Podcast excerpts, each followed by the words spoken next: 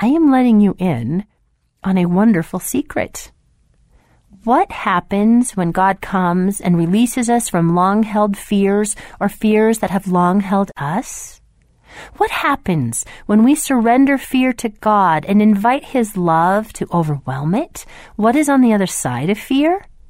Is it faith? Yes, but the form it takes is desire.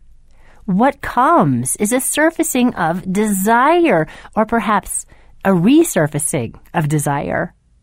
Desire surfaced that you didn't even know you had. Freedom rises to embrace your life and live it. I mean, really, live it. To live unabashedly. Desires rise in your heart for yourself and for others. Desires awaken regarding what you want to offer, do, experience, become. No longer bound by fear, how high can we soar? How deep can we dive? How much delight can we experience? Yes, there will be sorrow too. It's a part of the deal. But life gets the final word. Life. Life always gets the final word every single time. Forever.